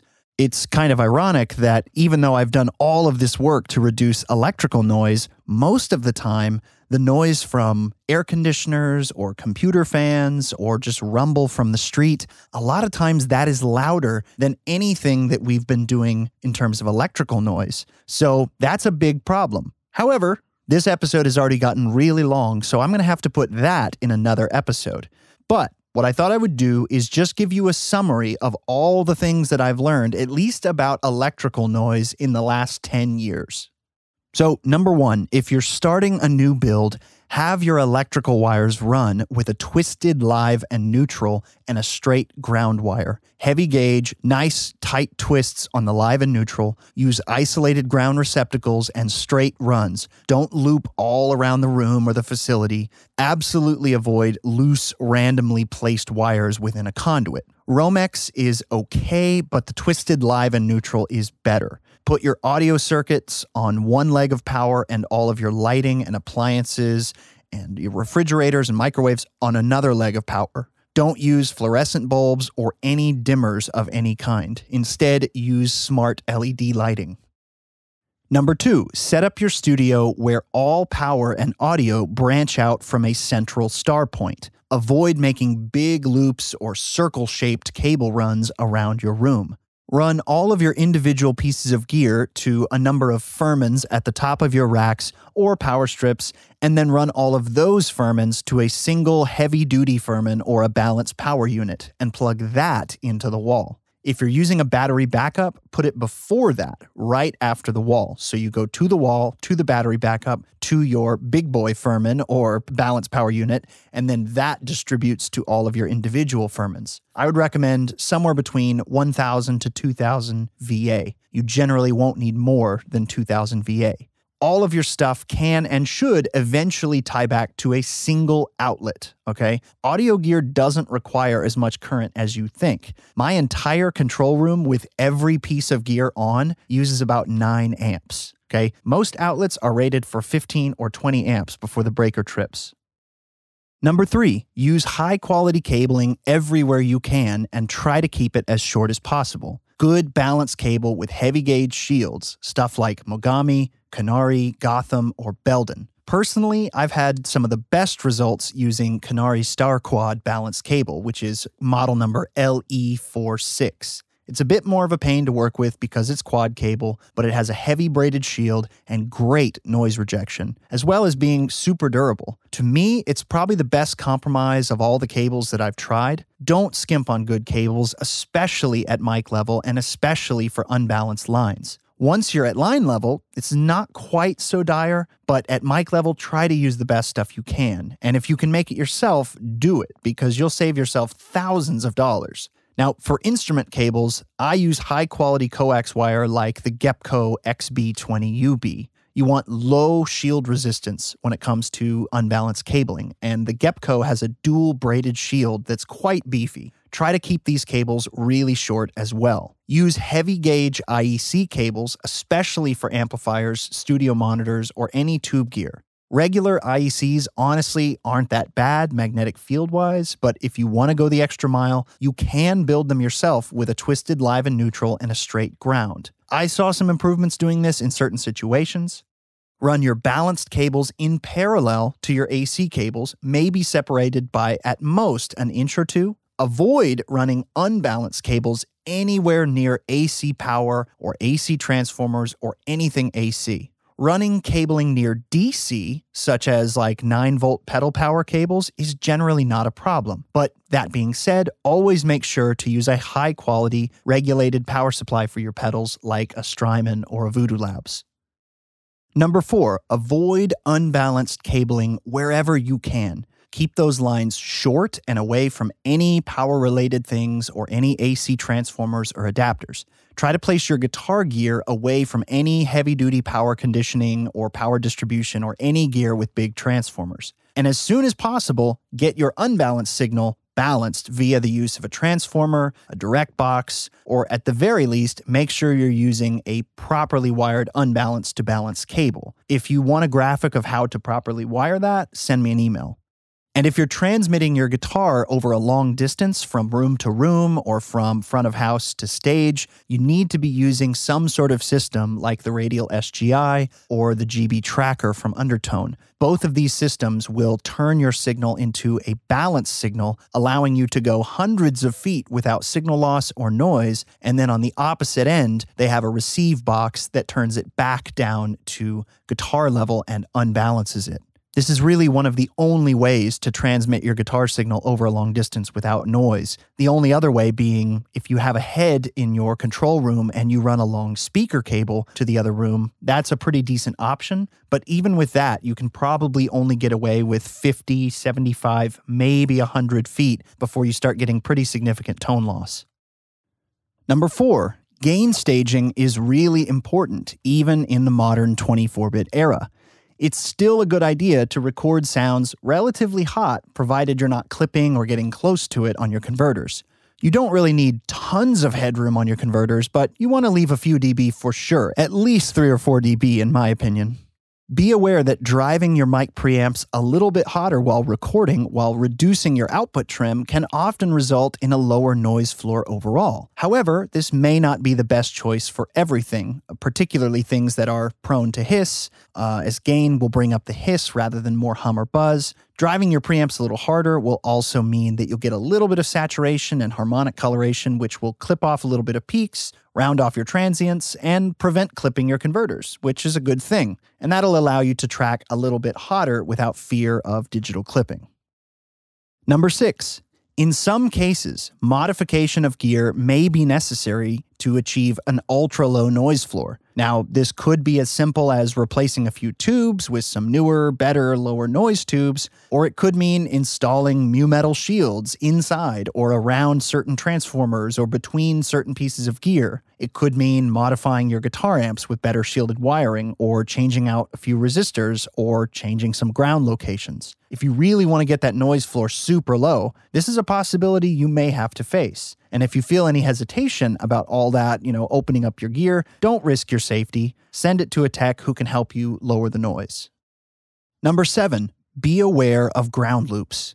They are incredibly common, especially in complex studio setups with a lot of interconnected pieces of gear. Be mindful of where everything is grounded and where everything is getting its power, and in general, try to keep everything on one ground path. There are some situations where you may need to use a ground lifted XLR connector or an audio isolation transformer, but in general, you should never be removing a ground from a power connection. Okay. For a more detailed look at ground loops, make sure to check out my YouTube video entitled Ground Loops What They Are and How to Eliminate Them in Audio Rigs. You can find that over at the Recording Lounge YouTube channel. Number eight, not all pieces of gear are created equally. Just because a piece of gear says brand XYZ doesn't mean it's going to have low noise. In fact, Bill Whitlock has said he routinely consults gear companies that have tons of ground loops and noise issues within their gear that they're not even aware of, even huge brands that we all know and love. No gear designer is perfect, and sometimes those things just slip through the cracks. You have to be discerning, you have to remove your ego and your biases, and test gear for what it is. If you can measure higher noise on power supply A versus power supply B and the performance otherwise is the same, then go with power supply B or figure out what's wrong with power supply A or how you're connecting to it or from it and fix the problem. There's not much of a good argument for brand loyalty when it comes to measured proof. Number nine, in general, tube gear or any gear with big power transformers will likely emit hum and buzz into nearby pieces of gear. When doing my noise test, for example, my Chandler Zener had some of the worst noise of any piece of gear I had, which was bizarre because it has an external power supply, but above and below it were two pieces of tube gear, both of which have big power transformers mounted on the back, both of which induced massive 60, 180, 240, 300 hertz hum into the Chandler Zener. When those two pieces were off, the Zener was completely hum free. The moral of the story is that where you place your gear in the rack matters and it can have a drastic impact on the noise. When in doubt, try to leave a space between pieces of gear, especially if it's tube gear. Now, that's not just for heat, it's also for reducing magnetic field strength. Only turn on the pieces of gear that you need. Don't turn on a surrounding piece just because it looks cool. If you want the lowest possible noise floor, really you only need to turn on the pieces of gear that you're using and nothing else. You may need to reorganize your rack to put some of the noisy pieces farther away from the more sensitive pieces, and worst case, you may need to shield the victim pieces from hum. Another thing I've learned in this process is that, in general, it's often more effective to shield the victim pieces rather than the source of the hum. Why? That seems a little counterintuitive, but it's because magnetic field strength drops off dramatically with distance. So if you can put a little distance between the pieces and then shield the victim piece, the magnetic field strength is already much weaker. So the shielding becomes a little bit easier. It's similar to pop filters. If you put a pop filter right by somebody's mouth, the air is just going to go right through it because it's too strong and focused to be stopped by that pop filter. But if you instead put the pop filter closer to the mic and leave a little space between the mouth and the filter, the air has a chance to lose strength and dissipate a little. So by the time it hits the pop filter, it doesn't have as much strength and the pop filter doesn't have as much to do. Hopefully, that analogy makes sense. And finally, in general, even with all of this being said, most gear noise is generally quite low in the grand scheme, especially when it comes to interfaces or solid state microphones, especially large diaphragm microphones, solid state mic preamps, solid state EQs you know, acoustical noise, rumble, air conditioner noise, computer fans, things like that can be a massive cause of noise in your signal, sometimes far higher than your actual mic preamps or compressors or any of your cabling. So you have to take steps as an engineer to make sure you're making smart decisions while engineering. You need to place those things far away from your microphones, and when in doubt, try to point the null of your polar pattern towards the noise source. Keep in mind that most microphones are omnidirectional at a low enough frequency, so if you've got rumble from your air conditioner, you may just need to turn it off while recording. Now, again, this episode has gone really long, so we're going to talk some more about acoustic noise in another episode. But in situations where super low noise is required, just always be mindful of your mic placement and your source loudness and your noise sources. Noise floor is almost never an issue on things like snare drum because the signal is super loud and the mic is placed close. But a finger picked acoustic guitar recorded from three feet away is probably going to be an issue. You just have to be mindful of your mic placement, your mic choice, your source loudness, and any noise sources in the room if you want to get the lowest possible noise floor. In some cases, the increase of proximity effect from miking close might be worth it, even if it means you have to EQ out some low end because, hey, at least you'll duck out some 60 and 120 hertz in the process. That being said, you could try using an omnidirectional mic or a wide cardioid mic to get a little bit less proximity effect when you're miking that close. So, is that the end of the story? Will our hero ever achieve the inky black silence of a noise floor? Well, I'm not sure. As you can tell, there's a lot of characters in this story, and there are a lot of things to consider. And at a certain point, it becomes a game of little wins and losses and a few dB reduction here and there. There comes a point when you have to decide how far is too far. Because, sure, you could continuously upgrade your cables with better shields and higher quality quad cables. You could isolate rack pieces and recap all your power supplies and move everything spaced away from each other and line the walls of your studio with copper sheets, or you could accept that noise to some degree is an inevitable part of analog gear. And as I mentioned before, gear designers aren't perfect, and some pieces of gear are just noisier than others. If you look up the specs of some of the most famous microphones and compressors in history, many of them have a pretty high noise floor compared to what we consider today acceptable. Hiss and hum to some degree are inevitable. The best you can do is minimize it as much as possible and try not to make it worse by bad practices. But only you can decide how far is too far to take it. It can get very expensive to redo cabling, to shield things, and it's very time consuming experimenting with different grounding or power distribution options. So, I guess my best advice is to take it in steps. Don't try to fix all of your noise problems in one go. Try to take good notes, record your tests, and actually see what makes a difference. Don't get caught up in the hype of some of these snake oil products that claim to drastically reduce your noise floor. Go with the science, go with what has been proven. Don't really leave any room for opinion if you can. You want it to be provable, measurable, and repeatable. That's just good engineering and good science. Thanks for taking the time to listen to my story. I hope it was informative and I hope you learned a lot. If you have any questions or comments, feel free to send me an email at recordingloungepodcast at gmail.com or you can fill out the form on our website please consider becoming a Patreon supporter at patreon.com slash recording lounge. It's very, very helpful for offsetting the costs of doing this podcast, for hosting and so on. And also consider joining us on Discord. It's a great community where you can talk and chat with other people who are recording lounge fans. You can ask questions and you'll get updates on new things that I'm working on, or you can ask me questions directly and we can have cool conversations. In the meantime, I am wishing all of you a very low noise new year. I'll talk to you next time. See ya.